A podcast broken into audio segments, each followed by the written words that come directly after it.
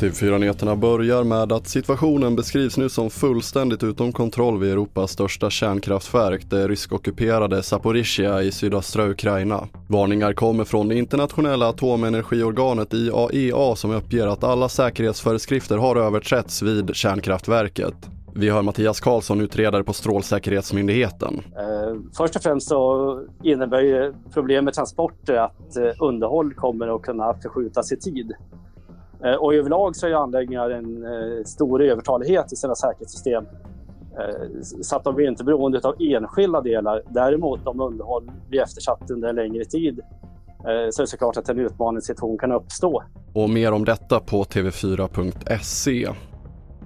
Vi fortsätter med att två män i 25-årsåldern döms för att ha våldtagit en medvetslös kvinna, det rapporterar SVT Norrbotten. De båda männen döms till två års fängelse och att betala 200 000 kronor var i skadestånd till kvinnan som de våldtog i Luleå. Männen nekar till brott men de medger att de haft samlag med kvinnan men hävdar att det funnits samtycke.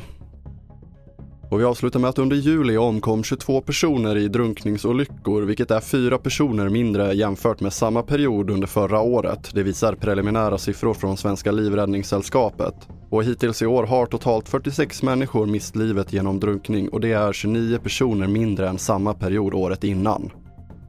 Fler nyheter hittar du på tv4.se. Jag heter André Metenand Persson.